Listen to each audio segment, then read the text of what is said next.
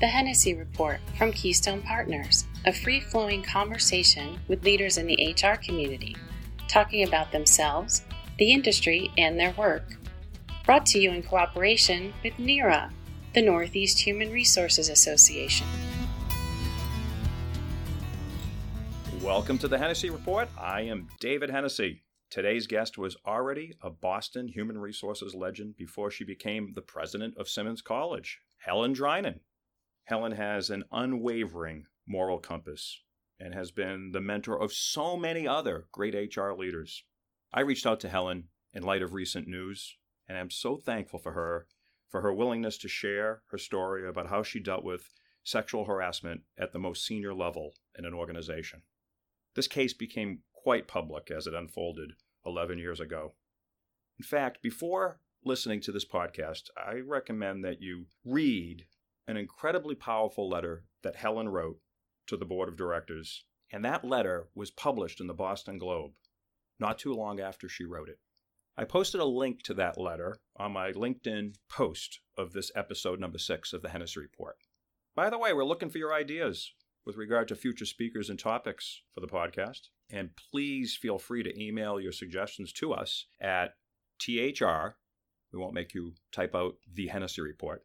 Just THR@KeystonePartners.com. And stay tuned for episode 7, when my guest is the Chief People Officer of Kronos, Dave Almeida. I bring you Helen Drinan.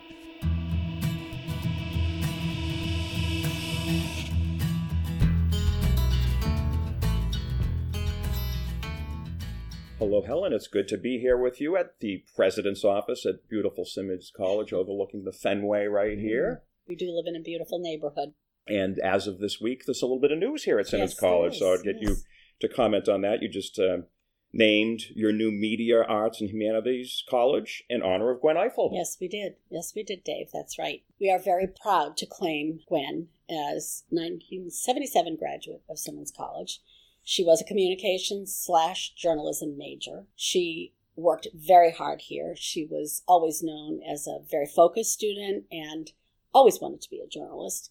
Left here and had an internship, a quite eventful internship at the Boston Herald. There's just an apocryphal story about her being there and finding a note on the copying machine that said, "Go home," and the N-word. And in her own inimitable way, Gwen wasn't sure who that note was directed at, and she just went right on. So that's so Gwen to have behaved like that. And she always had time for Simmons. She always had time for anyone who was trying to build a career in journalism. She was just a remarkably generous-hearted person, and we were so proud of her. And we were so saddened by her untimely death. Yeah. We were thinking about her at the time that she passed. We had a memorial service here at Simmons, and we started thinking about we have a top-ranked archives management program in the country because our library and information school is top 10 ranked in the country. And we have one of your employees working at Keystone. Well, there you go. One of your graduates, I should say. There you go. And so our archives management program is the top archives management program in the country. And so we immediately thought, well, maybe the family would let us archive her papers and people could come here and study Gwen's style of journalism. And then the more we talked about it, we thought, you know what, we're revamping our colleges and wouldn't it be wonderful if they would allow us to use her name? So we began a relationship with them and last summer we finalized it. So it's just been so exciting. And we just thought, well, now is the occasion. It's the first anniversary of her death. So we announced it yesterday. So it was very exciting. We had over 800 media outlets in the country interested. And, you know, she had many journalist friends. So Chris Matthews mentioned the story on his show. Chuck Todd did on his show. So we got a lot of exposure. That's great. It's wonderful. Well, that's nice to do that in honor of her legacy. But also congratulations on the new school as well. Thank you. So thank you. Great. Well, you know, I've been in this field 17 years of HR, and there is no one that I've heard more about in the HR community than you. From all the people that have worked for you, mostly HR people that worked in your HR organizations at Bank Boston and at other organizations, that they speak so highly of your leadership. Your fearlessness is a word I've heard. The mentoring that you gave them and coaching, your self-awareness, EQ, commitment to diversity is something I heard as well over the years. And then you have this uncommon ability where you've crossed from HR leadership into organizational leadership, and that is uncommon. So it is uncommon. It'd be great to talk a little bit about that. I'd like to see more of it. Yes. I think HR people are really well prepared for top leadership. So I think you're right. It's something we should be seeing more of. Mm-hmm. Yeah.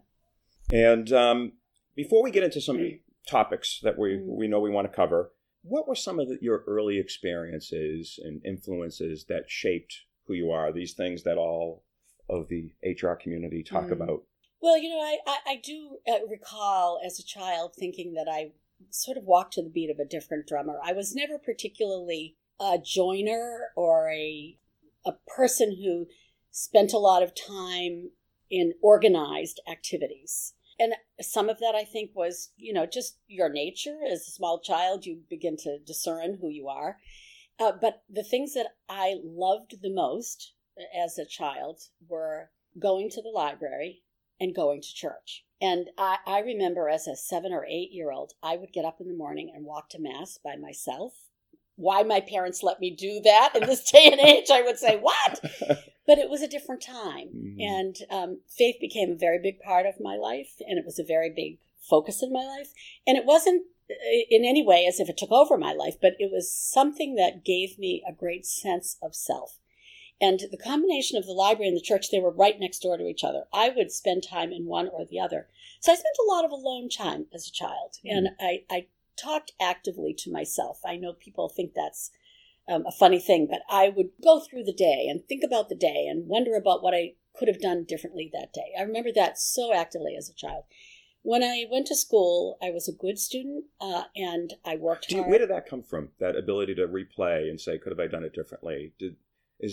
Do you know where it was? It somebody in your life that made you think that way, or was there anything that? Well, actually, I would say I would relate that back to my church experience. I mean, I was raised as a Roman Catholic, and there's a lot of reflection required when you grow up as a Catholic child. There's a lot of rote knowledge required, and I think it taught me a lot about thinking in my own mind about things. So that sense of reflection was, I think, it was a valuable thing. I really do think it was. Of course, I didn't know it at the time. Right. I was a good student. I was not a brilliant student, but I worked hard. And that always served me well, the combination of being motivated to work hard at school and seeing that got results. But I was not the kind of student that was going to, you know, become the science fair prize winner. I didn't have that level of intellect. I always admired it, but I didn't have it. I was a voracious reader. I was very intrigued spiritually. I had an active interior life even as a child. School was important to me. I saw it as a means to an end. And I think of it now because I was, as I said, I was a good student, but not a fantastic intellectual student. But education turned out to be the key for me in terms of moving on in my life. I was fortunate enough to go to an all-women's college at a time when that was such an important formative experience and I didn't even know it. I mean, I went because I wasn't eligible to apply to most of the men's colleges. They didn't allow women. They didn't admit women when I was an undergraduate student. And so that was a life-changing experience to me. I went to Mount Holyoke College in South Hadley, Massachusetts, and I just realized the world was a far bigger place than I experienced it. So my Mount Holyoke years were very important to me. And then I happened to marry the person I met at a junior high dance in the 9th grade. St. Patrick's dance, and we got married. You remember the name of the dance? Oh, yes, I absolutely do. Well, it was just too much, you know, 9th grade, St. Patrick's, student council dance, and we had children very, very quickly. We adopted a child almost within 6 months of our marriage, and then we had a child within a year after that, and we joined the Peace Corps, and we were there for almost 3 years, and that was another life-changing experience. And when I think about my commitment to diversity and inclusion, it grew out of that experience because I lived in a culture that was radically different from the one I grew up in. And I learned very quickly that culture is so much a part of how we live our lives. And when you get that realization at 23 and bring it back to the U.S. and see what a huge difference the culture is from one nation to another, and then you realize in this culture in the United States, it's multicultural. So it was definitely a really broadened your horizons. Huge, yeah. huge. And then I came to Simmons as a student. When we came back, I studied here, did a degree, and then took a year off, did a second degree. So I would say that between my own childhood experience, my Mount Holyoke undergraduate years, and my Peace Corps experience, those were probably the most important early building blocks for other things. Yeah. Yeah. You can see it. You know, you talked about thinking. It was kind of ironic as you were talking about, I didn't want to spend a lot of time with people, and then you ended up leading the people function at so many organizations. Yeah, but the Peace Corps, you know, ties it all together, of course. Well, and also, I think, you know, we offer courses on introverts as leaders, and I would say that I am an introvert and an extrovert. A lot of my time is spent reading, thinking, reviewing, that kind of thing. And so I think it's not inconsistent to be somewhat introverted and to lead large groups of people, because I think hard about that. Yeah, you recharge your batteries when you're doing that, that's right. Thinking. Well, did you know early on that you wanted to be that leader or a leader of a large organization? Is that something you were thinking about when you were going through these things you were just describing to all of us? Well, you know, I had a couple of leadership experiences in school. You know, I was elected to secretary of my class and things like that, but I never really aspired to leadership in those years. I felt like I could do it if I needed to, but I wasn't aspiring to that. I really had very, very limited expectations until I went to college. And I really expected I was going to go to college, become a teacher, raise a family. And that was it. That was my plan. And then going to college opened my eyes to there are many more alternatives than that. Oh. And I think I'm not being at all negative when I say that I think I grew up in a very, very closed and protective environment. And so that's not necessarily bad, but it was limiting in terms of my worldview. And between college and the Peace Corps, my worldview changed dramatically. Right. And they were very early experiences, college and then immediately after that. Well, you know, I reached out to you. I told you when I called you that I reached out to you now because of what's in the news everywhere. It started, I think, it didn't start there, but the biggest news stories were in Hollywood. But now every day it's a new organization that we're reading about that has had major and all sorts of levels of sexual harassment. And you had a rather public experience in 2006. And I reread the letter, the public letter that was in the Boston Globe, and such a powerful letter that you wrote. And I know that document, and because you made it public, changed the course of that situation, the people that were victims. I was wondering if maybe you could share as much as you want or willing about what led up to that point, and maybe some things that happened after, because it's been 11 years and people forget. Yep. And there's a lot of things people don't know as well. Yeah, so you can only get so much from reading articles that were posted in the Boston Globe or other periodicals. Right. So when I went to Caritas Christi Healthcare, I went at the invitation of Michael Collins, who was then the CEO. And I had known Michael for a number of years before going to Caritas. And he called me. There had been a search on for the job of head of HR for Caritas. And I had spoken to the recruiter and made some suggestions, but I wasn't thinking about that as a job for me. I had just finished my time with SHRM, and I was really trying to decide what's the next step for me. And one of the things that Michael said to me was, you know, I know you didn't ask to be considered for this job, but I wonder if you would consider being a candidate, because I'd really like you to come here and do for Caritas what you did for Bank Boston with an HR agenda. And I said, that's interesting, because I kind of thought, well, I've done a big HR agenda. Do I want to do that again? And if I do, would I do that in a different environment? And he said, well, I'd really like you to give that some thought, because we could use that. And so I thought, you know, I loved that experience. The best job of my life before I became president of Simmons College was as the head of HR for Bank Boston Corporation. It was a wondrous job. It was a great job. So why not? And as I mentioned before, I was raised Catholic, so I'm familiar with the Catholic health system and all of that. And there are complexities to that I understood. And maybe somebody else might not have understood, but I did. So I went there thinking, okay, this is, you know, my mandate is pretty clear. We talked about the things that would be included, making it a more patient-centered experience for employees, and really looking at how do we help employees to develop to the best possible employees they can be in service to the patients.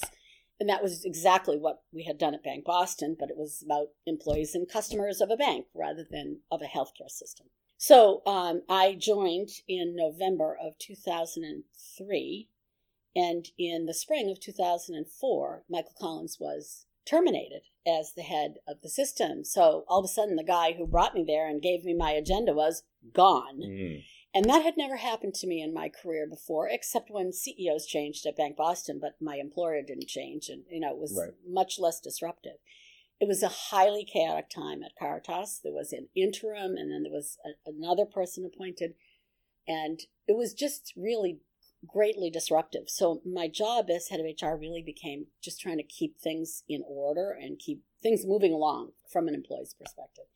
And then the system appointed Dr. Robert Haddad as the president. He had been the president of St. Elizabeth's Medical Center, where I was situated. He was like the main campus. Yes. That time, right? And so I knew him quite well and knew of him. And we worked together fine in previous experiences. And I began to realize that his agenda was not Michael Collins' agenda. His agenda was much more focused on elevating the reputation of the health center and really working on things that would complement that.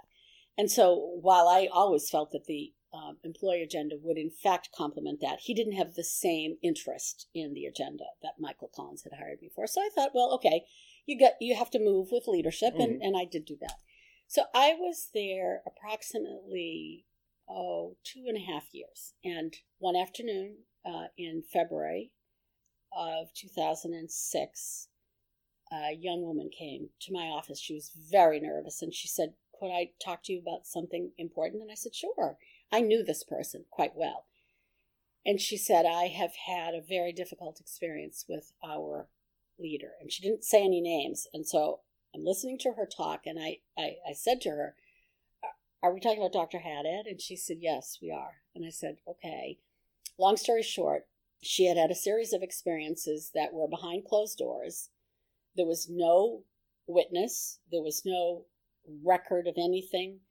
And it's so interesting because there was really a classic he said, she said kind of situation with her. And I explained that to her. And she said, "I'm aware of that, and that's why I'm here." She said, I just have to figure out some way that I can get to the point where either I can figure out how to get this resolved or I have to leave." And I said to her, "Well, you know what? Let's just make sure you're safe until we figure out how we can pursue this more carefully." And so we had an agreement. She had all my phone numbers, and I had hers, and we had strategies that if he approached her, that she would step away from a room where she could have a door between her and other people, that she would push a chair between her and him. We had really physical strategies like that so that she felt safe. And a couple of times I met with her, and so far so good over the next couple of weeks. And then a woman came to see me whose position was being eliminated. And she said, "Before I go, I need to be sure you know what my experience has been with the head of this organization." Exactly the same thing. Mm-hmm. And I thought, okay, now we have two cases. And you can say he said, she said all you want, but I absolutely believe neither woman knows each other. They're not colluding. And so I fortunately had insisted that we hire a labor attorney because I've never worked in an HR organization without access to good legal resources. And to sort of cut through all the process, I won't take you through all the steps of this, but I was immediately working with our in-house attorney to strategize how to handle this because the governance structure of the hospital system was actually related directly to the Archdiocese of Boston. It wasn't independent of that. And so the person for whom I worked for the Archdiocese. And governance-wise, I had no relationship. I was an employee of the hospital system, as was my boss, but the entire system was owned by the Archdiocese. So who would make the decisions about the leader of the organization? That was not so clear as it was in a corporate environment and took some time. Anyway, not a lot of time. I'm talking hours and days, not weeks and months. And time for what? Time to figure out what would be the right process for investigating these complaints. Right. Because they had to be investigated. And so we agreed that it would have to be escalated to the Archdiocese. And it was only escalated, though, after we had done the investigation. We determined that we had genuine cases here.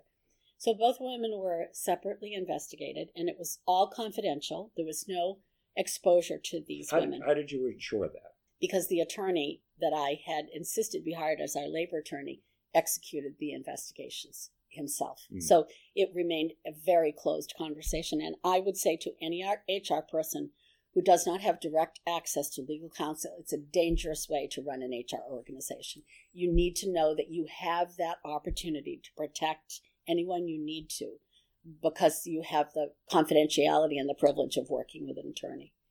So once those two investigations were done, we definitely had to obviously escalate the concern to the system. And then all of the rest of it is public. I was asked to come to a meeting to share what I had learned, and then I was uninvited to that meeting. And then the meeting was held, and the determination was made that Dr. Haddad would have to go to sexual harassment training, which was kind of funny because, and not, I don't mean really funny, but funny, weird, surreal, because he signed the sexual harassment policy that was in our policy handbook, and yet the resolution was going to be that he was going to go to sexual harassment training. So I have to tell you, I personally was devastated, and I was unbelievably devastated on the behalf of these women because they had exposed themselves to an investigation.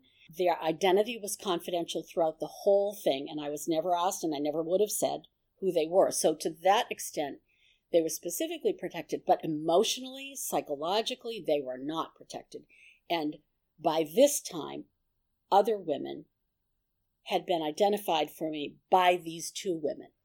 They knew about other cases. So I was aware that this was just a terrible outcome for all of these women, and I could not imagine how they were going to stay employed. I certainly couldn't imagine how I was going to stay employed there. Anyway, through a process that I honestly could never explain, the content of the meeting and of all that transpired. Which meeting? The meeting at which the Archdiocese decided that he would be punished with this sexual harassment training. There was someone, obviously, who spoke about that to the Globe, because the next thing I knew, I was getting a call from the Globe asking me if I knew about the press release from the Archdiocese of Boston about the investigation of Dr. Haddad, and I said, no, I don't. And in this press release, it explained that there had been complaints about Dr. Haddad, there'd been an evaluation of the situation, that the legal counsel involved had said that these were minor infractions of our policy, and that he had agreed not ever to behave in any way like this again, and he would go to sexual harassment training, but that the HR function was going to be reviewed for the process it had used in this investigation. And I thought, whoa. So it was almost an attack on you. Absolutely. The gloves were off. And I thought, oh, that's very interesting. Now I'm going to, me personally, but also the HR function is under review now. So the focus shifted from the sexual harasser to the investigation forces, resources, those of us in HR. Investigating the investigation. Yes.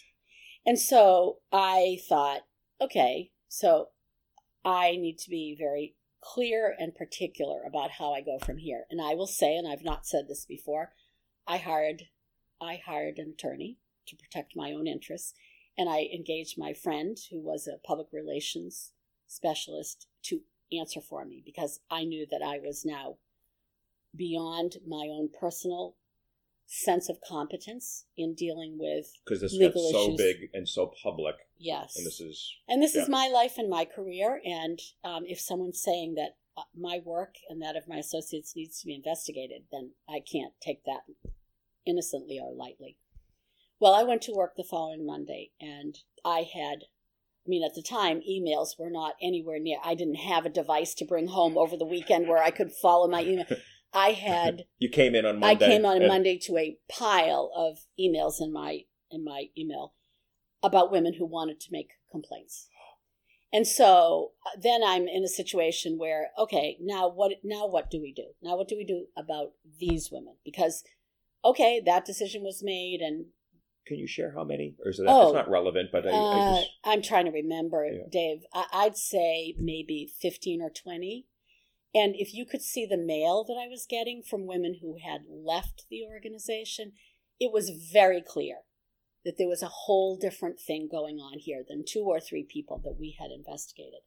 And at that point, it absolutely required another meeting, to which, in fact, this time I was invited. I would say that was probably one of the darkest hours of my professional and personal life, because I, as I told you before, I was raised Catholic, and though I've had, as I don't know a Catholic that hasn't had differences with the church if they've remained in the church. So I've had my differences with the church, but I really believe the kinds of principles that I was taught about the church. And so for me to be sitting in a room with all of these higher officials of the church that I hold up this church for me, it was a very difficult time. I was totally torn with these attorneys from a firm that Bank Boston had used all the time, so I knew them all very, very well, asking me questions about how I regarded this event when I very clearly regarded this event as serial sexual harassment. That's all it was. And to try to minimize it as innocent hugs or innocent expressions of affection, it was not innocent. And it was one after the other. And they were all women who were in positions, either less powerful positions or vulnerable. And when you're terminating someone, they're vulnerable. When they're junior, they're vulnerable to a power dynamic that existed there. And I had nothing more to say other than it's very clear what this is. This is not unclear. And so after I left that night, it was on the radio later that evening that the decision had been made to terminate Dr. Haddad. And so I went home thinking at least these women have some peace from this. And one of the things that I think is really important, and I've thought about this really in the last couple of weeks when I watched the stories of these women who've come forward, and I know how hard that is for them, even though there's been a lot of encouragement that women come forward to make it clear how rampant this is. The women at Caritas Christi were never identified by name, and we did things the right thing. We hired a couple of people to help them sort of get their lives back in order and help them decide whether they wanted to stay or leave their employment. And three of them stayed. One of them left. But I was really pleased that from the point of view of the women involved, they never had to suffer the public exposure of this, because there were many people who, even though it was proven to be legitimately their complaint, don't believe them. Even today, we see people who say, I don't believe them. I don't understand that, particularly when you have woman after woman after woman identifying the same pattern. The psychological impact of that is extraordinary. The job impact of do I stay or do I leave, depending on where I am in my job, how do I find another job? It was just hard for them on so many fronts, and I felt really good about the fact that all of that remained their private business, and the solutions they found to the problems that they had created by their employer they were empowered to solve them with resources we provided to them. So to me, that is one of the great benefits of HR being the facilitator of these kinds of troubles, organizational troubles. And HR is getting a little bit of bad press right now at some organizations that have had similar things where it wasn't dealt with as effectively as you did at Caritas. Right. What would you say to the HR function with regard to this? And it's not just HR, right? There's other people on these leadership teams. Yes. A lot of these are very public. You know, these are not secrets. No, they are not. No, they are not. And I'm sure there were others that knew about his behavior before people even came to him. That is absolutely the case. And I would say that's also the case. You know, you listen to some of the stories we're listening to right now.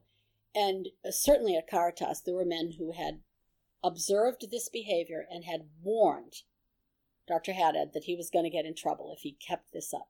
So when you think about that level of knowledge in an organization, yes, the HR person is the person identified as a resource for employees, but any leader in an organization is responsible for the well-being of people in that organization, if in true they are a leader. That's why they are a leader. They have the power and the authority to call bad behavior when they see it in an organization. And, you know, my long-standing view is that people in an organization will give their very best if they feel that they are respected and treated with dignity. If you don't do that, you will get what you deserve as an employer. And it will be behavior that is protective because people aren't irrational. You know, they'll give their all for an employer that reciprocates that. But if you don't, you will get a very careful and cautious and not fully engaged employee. So all leadership has that responsibility. But I do think that in the end, the loyalty of the HR person is to the organization, not to the human being that is its leader. And you have to be able to see that clearly because that's why you're there. That's the balance, right? You have to... protecting the individuals in the organization is the whole organization. That's right. Right. So in many ways, we all have had that lifeboat experience in training where you all have to understand that at the end of the day, if the lifeboat goes over, all is lost. So we have to be able to maintain order in that lifeboat in such a way that everybody can survive and succeed. And it just can't happen if you have toxic leadership. How did you develop the trust of, I guess it happened before they came to you. So yeah. Why did they come to you? Why did they know it was safe to come to you? How did you create that environment? I mean, you weren't there that long, but no. There must be something about what you did to make the women that were victims feel like I can go to Helen with this, or I can come to HR with this. Well, I think honestly, HR, the individual HR professional and HR as the function or the profession has two genuine obligations in an organization. The first is to know the business inside and out so that everything you do from a policy perspective, from a performance management perspective, delivering the HR agenda is all aligned with the business. That is an absolute imperative, and that's the only way you have credibility from my point of view, at the C-suite level. That's the only way. The second thing is to understand that the human resource of the organization is its single most distinctive and most competitive resource. And to be entrusted with that is the ultimate responsibility of an HR person. So the two working hand in hand mean I'm not the agent of the corporation, nor am I the agent of the employee. I'm the agent of the corporation and the employee integrating as closely as possible to the success ultimately of the community, the shareholders, and the employees. So if you keep those two things straight, you should be credible with the people who run the organization, of whom hopefully you're one, and you should be credible with every single individual. And part of being credible with every single individual is, I don't care whether you're the first person we hired in the door and you have the most junior level responsibility we have, or you're the person who's the top person in the organization. Every single person should be treated as the distinct human being that they are.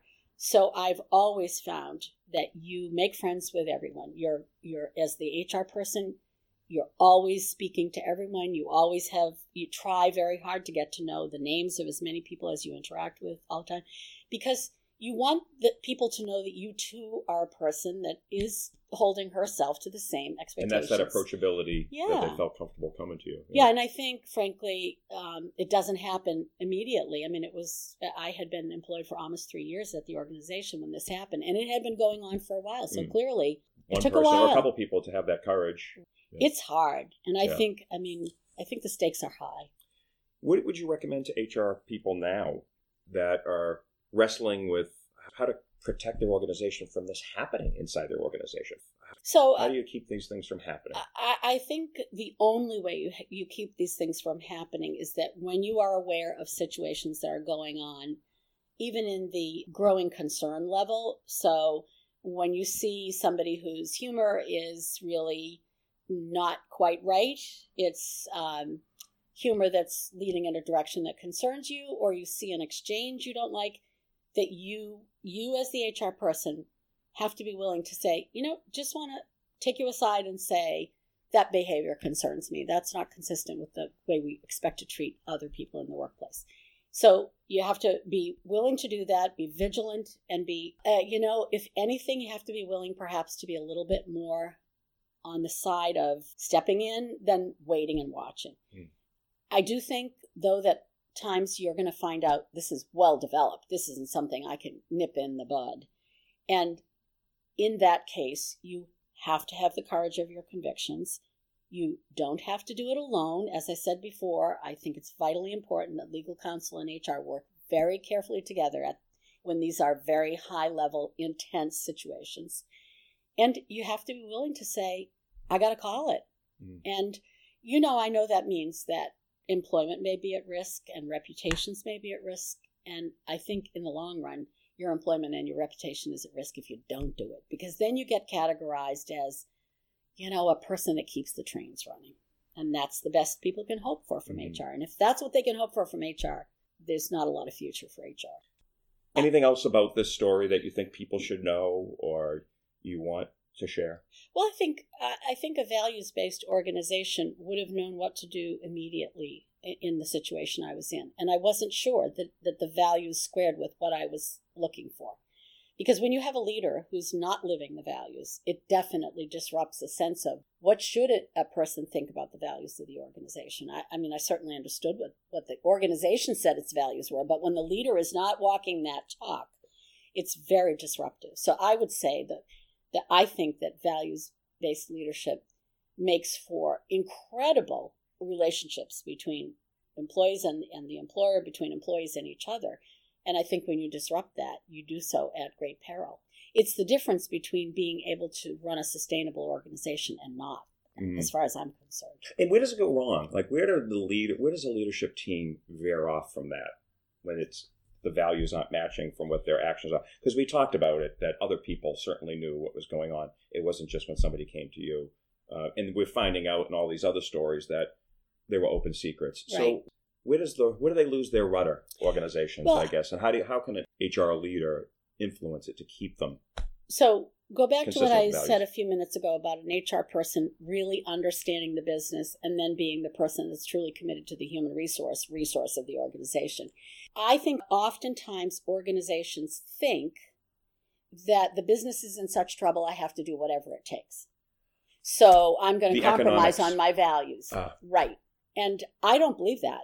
I believe that when an organization is in trouble is when you need to stay values-based the very most. And I do think, frankly, I do believe that women are able to see this differentiation more easily than men can. And I don't mean to be just generalizing that women do something good and men do something bad. I think it's part of the reason why when we think about, for example, the 2008 financial crisis, and you look at the fact that there were virtually no women making financial decisions at that time. I think, for instance, in this college, when I came here, we couldn't meet payroll on my first day. We could not meet payroll with the cash available. We had to go to our line of credit. Everything we've done since then has been to get the business in order, but not at the expense of the values that we hold. And it's doable. I mean, I think very recently I was talking with one of my colleagues. We did this wonderful project at Daily Field. That's our poster over there. It was a public-private partnership with the Commonwealth of Massachusetts and the City of Boston. Mm-hmm. Simmons invested $13.5 million. We are not a rich school. We save that money out of our surpluses every year. And we did it because we need playing fields for our students, but it was a community investment as well. So it's playing fields for Brighton High School and the Brighton community. And so it's a joint effort. Literally, the day before we were laying down that field that you see in that graphic, we had knowledge that the Obama administration had identified this substance that is used on playing fields called crummy rubber. Oh, I've heard about this. Was being some investigated. Goalies are having dying of cancer. Yeah. Soccer goalies in a very unusual number, dying of cancer. And the belief is that the crummy rubber, they're inhaling it when they dive for a goal. Because they're lower than the other players. The other players. Right. So the Obama administration had said it had to be investigated for its carcinogenic properties. We learned that the day before we were signing the purchase order for the crummy rubber. And we to replace it added $1 million of cost. And there was an interim which was encapsulated crummy rubber. So it was the crummy rubber, the bad stuff, but it had like a coating on it. Delay the effects maybe or whatever. Well, we don't know. Yeah. But one of our trustees said to me, well, okay, so that would be half again as much. What do you think about that? And I said, you know, I happened to be in a classroom at Simmons College with a student who said, if you don't know what's in the crummy rubber, then putting a cover on it is not going to protect you because if it comes out of that cover, then you're still dealing with it. So no, we're going to go for the organic coconut shell fill. And that cost us $1 million, but we did it. It's an example of what you were just saying. Exactly.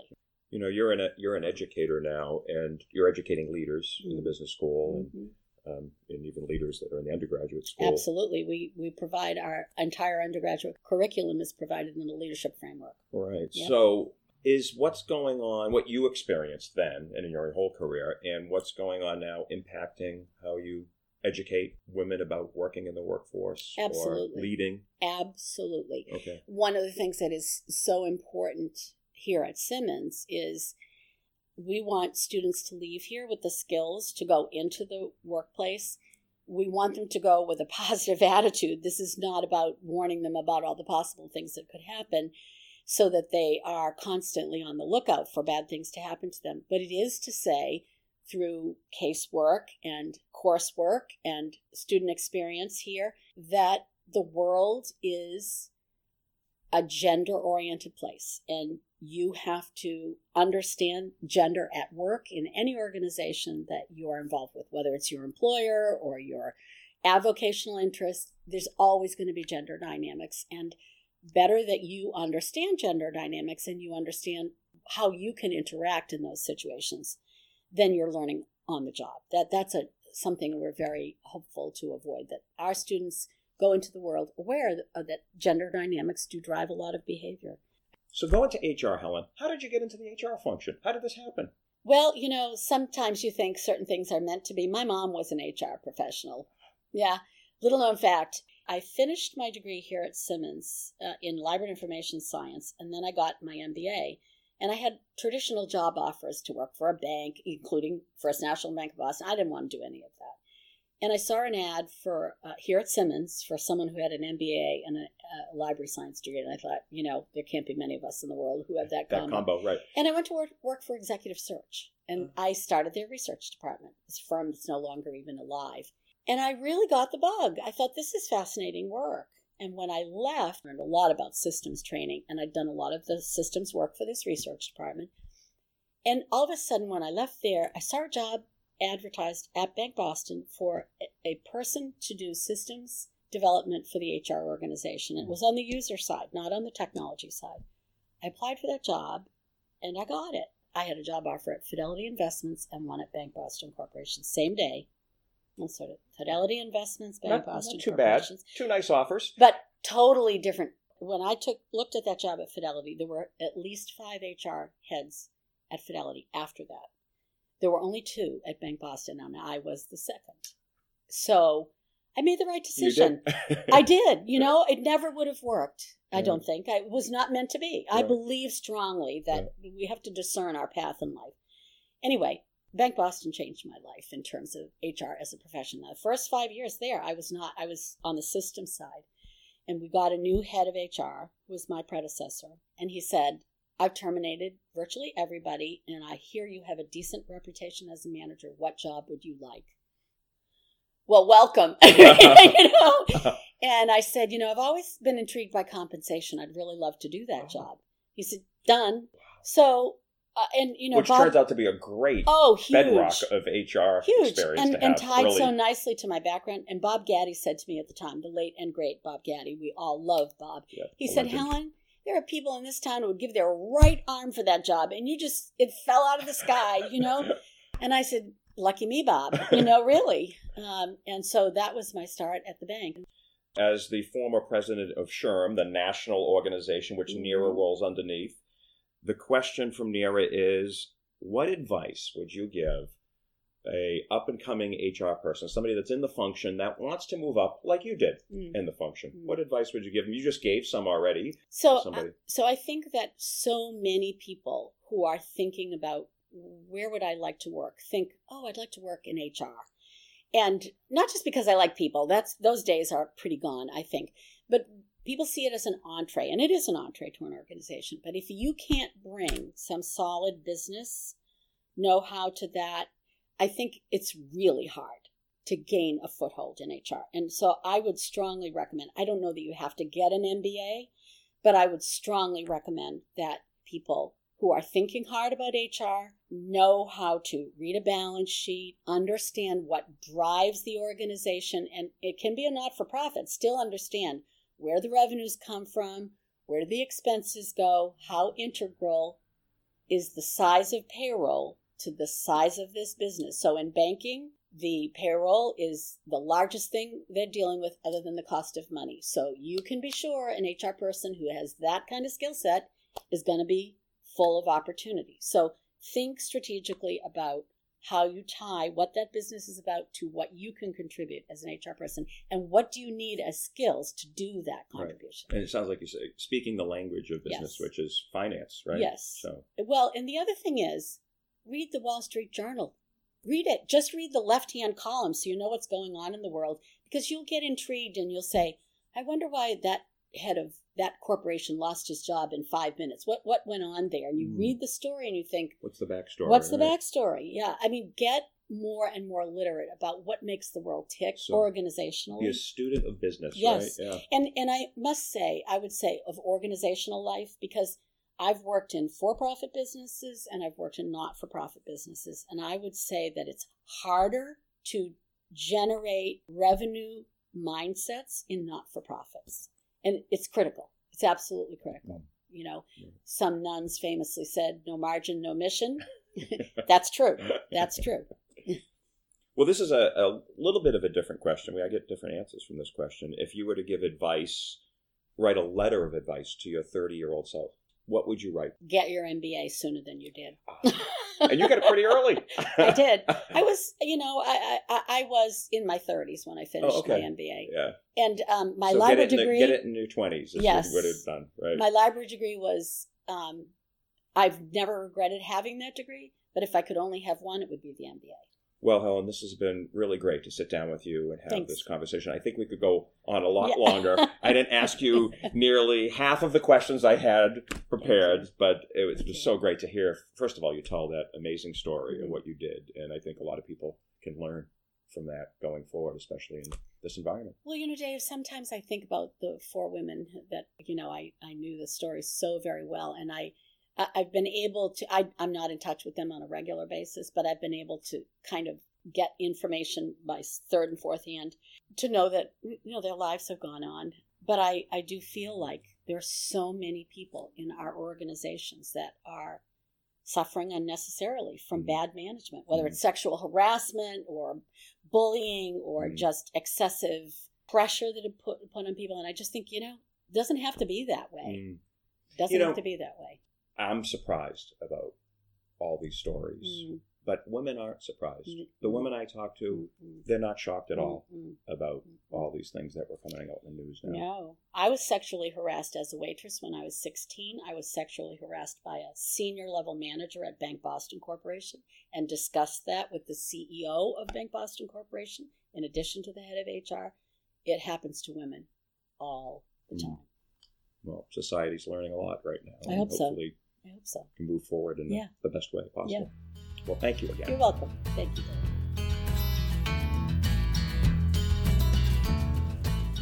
Thank you for listening to the Hennessy Report from Keystone Partners. Be sure to subscribe to listen to all of our conversations with leaders in HR. Go to KeystonePartners.com and click on the podcast button.